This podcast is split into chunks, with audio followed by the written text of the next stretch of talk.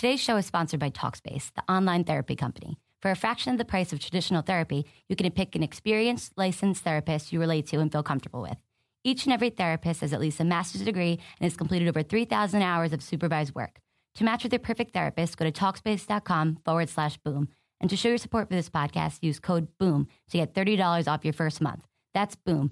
Talkspace.com slash boom. B O O M.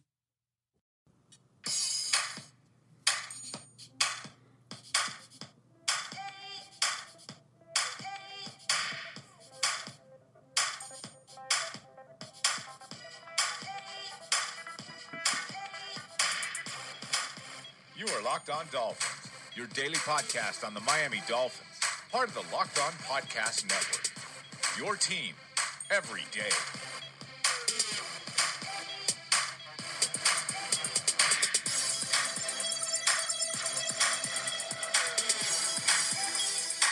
What's up, Dolph fans, and welcome in to the Tuesday, August the 22nd edition of the Locked On Dolphins podcast. I am your host, Travis Wingfield, and I'm here to bring you your daily dose of Miami Dolphins football. On today's show, a Tuesday show, not a lot of information to get to, but we're going to talk about the Dolphins arriving in Philadelphia for a week of practices with the Eagles, another Dolphins starting offensive lineman down to injury at a position that is already a weakness, and who are the Jenga pieces for the Miami Dolphins? A Jenga piece, as in the types of players that if you pull them out from the block, the whole thing crumbles.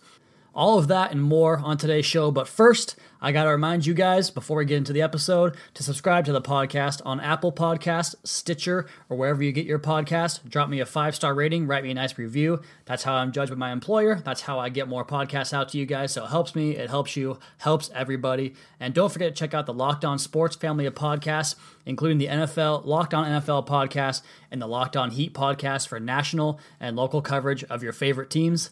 Lastly, follow me on Twitter at Wingfield NFL and check out my personal website, thirdand10.com, all about quarterbacks around the NFL and college football. Right now, the week two recap from all the quarterbacks' film study, some GIFs in there, and some breakdowns of their performances for the second game of the preseason with only two more to go. So that is up and live right now. But let's get into some Miami Dolphins talk here and talk a little bit about some news and notes around training camp and what's going on with the Dolphins currently.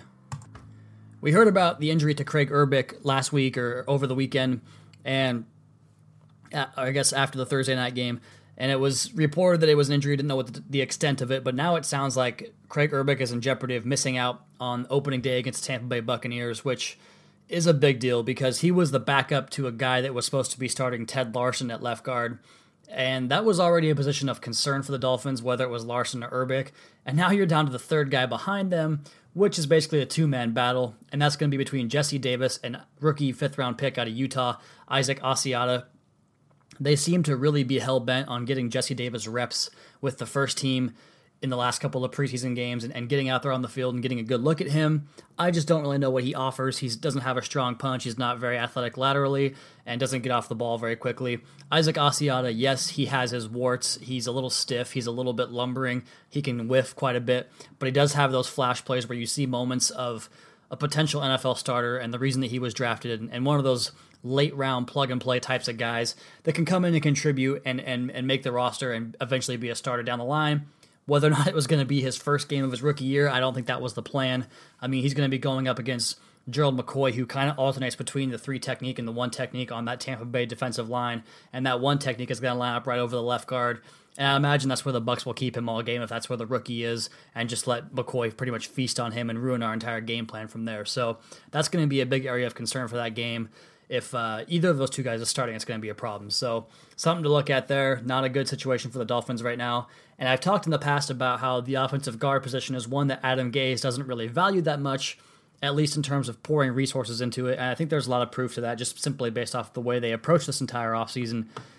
And a lot of times, folks want to look at breakdowns of rosters and say where a team is weak and where they're strong but you need to understand the construction of a roster and how the team values certain positions. A great example is New England. I keep hearing about the lack of pass rushers the Patriots have off the edge because now without Rob Ninkovich retirement, and now that they lost their rookie, their third round pick, Derek Rivers, people are throwing up all these red flags about these weaknesses the Patriots have, and it's just kind of silly because Bill Belichick's defensive scheme doesn't revolve around the defensive ends getting pressure. They have gaps to maintain and responsibilities to uphold, and they allow pressure to funnel off the linebackers like Dont'a Hightower moving all over the formation and blitzes, and their coverage takes care of a lot of their pass rush needs as well. So the offensive guard position is kind of the same thing for the Dolphins in Miami.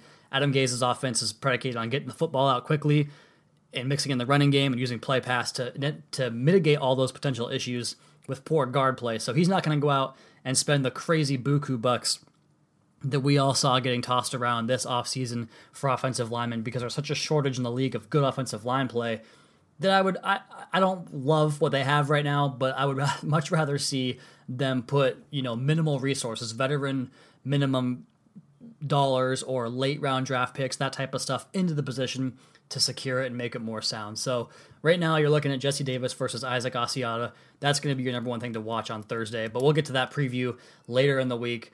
Right now I want to talk more about the practice notes and what I saw today or what I read, I guess, and take this with a grain of salt because it's always tough to divulge what these beat reporters and, and camp you know reporters what what they know and what they're seeing. I mean, a lot of these guys are qualified to write football stories and that kind of stuff, but they're not necessarily the best football minds don't necessarily know what they're seeing exactly. I mean, a good example would be Omar Kelly, who makes these bold, bold proclamations and typically is, is wrong on most of them. So, do you trust his eyes in a practice or do you just kind of go with the general narrative? I don't know. It's kind of tough to say. But the reason, what I'm all getting at here is you had the Eagles reporters reporting how the Dolphins were crushing the Eagles, and the Dolphins reporters reporting that the Eagles were having the better of the Dolphins during yesterday's practice. The one note that I saw that was re- relatively consistent was an interception made by Xavier Howard and how he's been playing pretty well the last couple of weeks, and particularly today against new competition. He picked off a pass deep down the field, which was reported by multiple reporters that were at practice on uh, Monday and said some good things about him. So that's good to see. But the one note that I really wanted to, to make a note on was Jay Cutler and how impressed some of the Eagles reporters were and Eagles beat writers were and seeing him throwing the football all over the field. They said that you know, as many warts as Jay Cutler might have, as many interception issues and as many mechanical flaws and yada yada yada, and all these things that pour into the into the mouth of folks that talk about Jay Cutler. The one thing that's that's always been consistent and was reported yesterday's practice was the strength of Jay Cutler's arm and how well he can kind of zip the football around the field. And we've known that for a long time. I mean, that's a that's a big part of playing quarterback is the ability to challenge every blade of grass on the field. And Jay Cutler certainly gives you that opportunity to, to, do that. So good to hear that he's out there slinging it.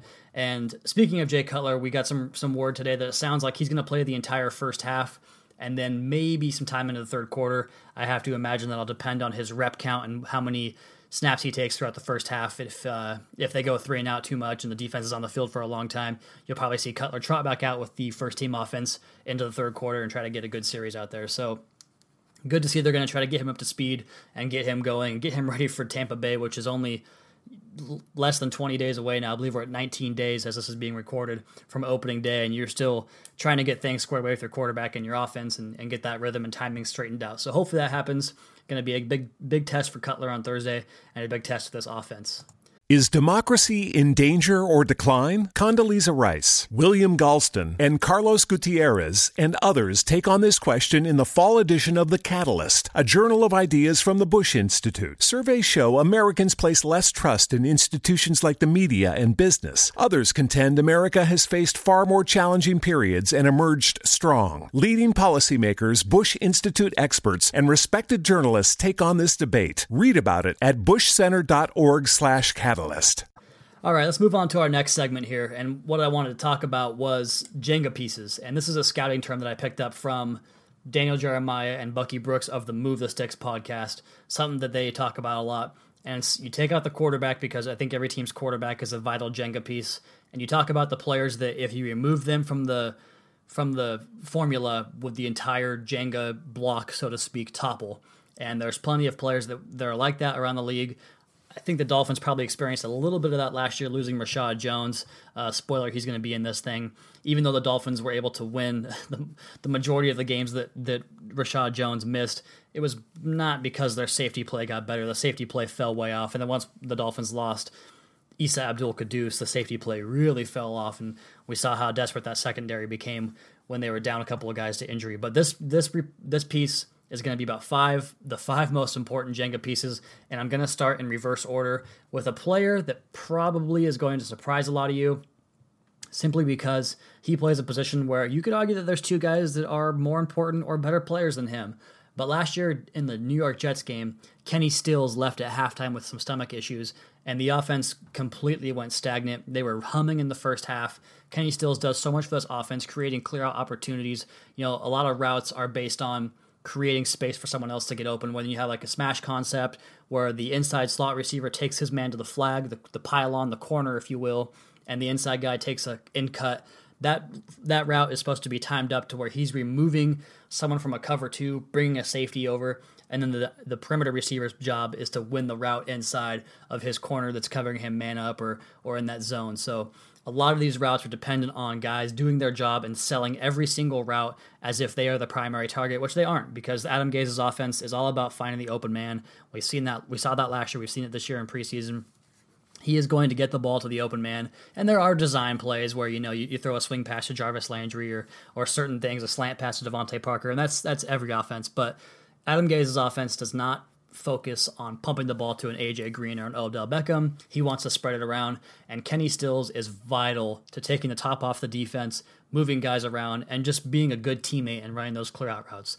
So Jenga piece number five, Kenny Stills, if he goes down, it has a ripple effect on the entire offense really takes away speed from the receiving group with Landry's, you know, kind of a quick in and out of cuts, but not a good straight line runner, and DeVante Parker with not the best top end speed either. So Kenny Stills the number five Jenga piece. Moving on to number four is the guy I mentioned earlier. I'm going to go with Reshad Jones in this spot. You could argue he's higher just because I think he's probably the Dolphins' best player, if not their second best player on the roster. Uh, he he just does so much from a schematic standpoint. He allows the Dolphins to do certain things with their blitz packages, with their coverage, with their zone, the way they rotate coverage, all that kind of stuff. He plays the run so well. He can play the pass. He can blitz. He can do. He can do it all. So if you lose Reshad Jones, you lose a big chunk of your scheme and what you're capable of doing with the defense and, and moving different guys around. So Reshad Jones, your fourth Jenga piece.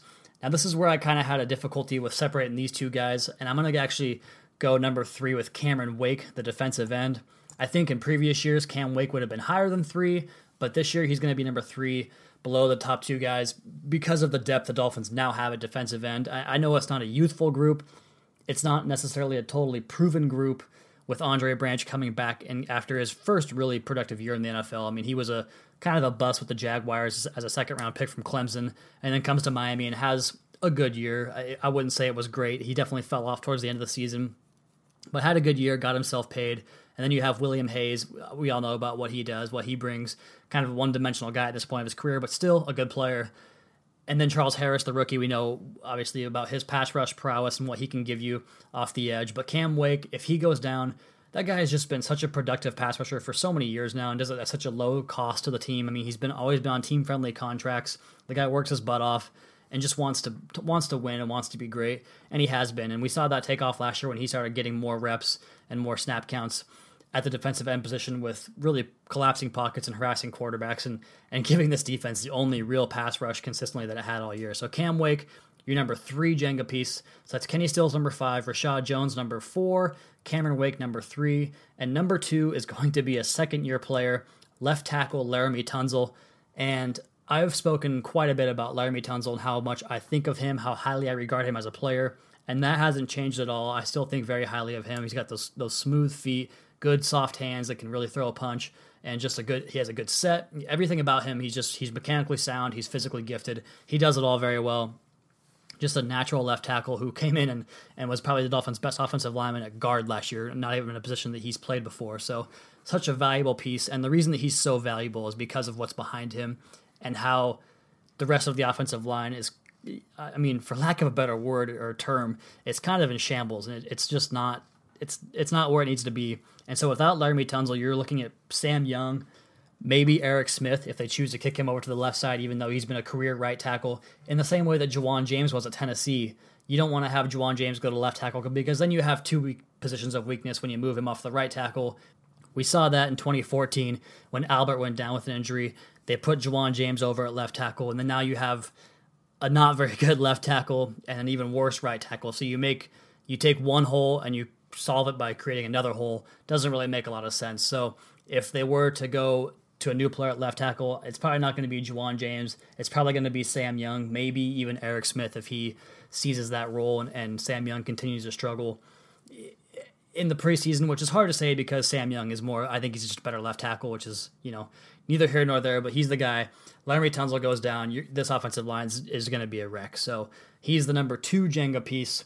And that all leads up to the number one Jenga piece, which is Indama Suh, the most important player in the Miami Dolphins. He gets a lot of flack from the national or the or the general media, if you will, just because he doesn't get the lot, the large sack numbers. But the way he revolutionizes the scheme, maybe not revolutionizes the scheme, that's a bad word for it, but the way he takes on blockers, the way he eats up space, the way he gets constant penetration in the running game and frees things up for linebackers. He is just such a damn good player and such a vital piece of this team that if he goes out, suddenly you're stuck with uh, Jordan Phillips, I suppose, and and Davon Godchaux at the starting tackles with the number three guy off the bench is Vincent Taylor, and then a, a mixed match between Julius Warmsley and Nick Williams. I mean, that goes from a position of strength to probably one of the worst defensive tackle groups or rotations in the NFL. So if Suh goes out, you go from an all pro to really looking bleak at that spot. So your top five Jenga pieces for the Miami Dolphins Kenny Stills, number four, Reshad Jones, Kenny Stills number five, Reshad Jones number four, Cam Wake number three, Laremy Tunsil number two, and Ndamukong Suh number one. Obviously, Ryan Tannehill would be number one at the quarterback position. I don't even know where Jay Cutler would fit in. I can't judge that until I see him play with this team, but this is a non quarterback exercise. So those are your guys, and that is today's show. Be sure to, subscribe to the podcast, leave us a rating and review. Check out the other Locked On Sports podcast, the entire Locked On family of podcasts for your local and national coverage of your favorite teams. Follow me on Twitter at Wingfield NFL and check out thirdand10.com for all the quarterback goings on around the league, including Ryan Tannehill and now Jay Cutler for your Miami Dolphins.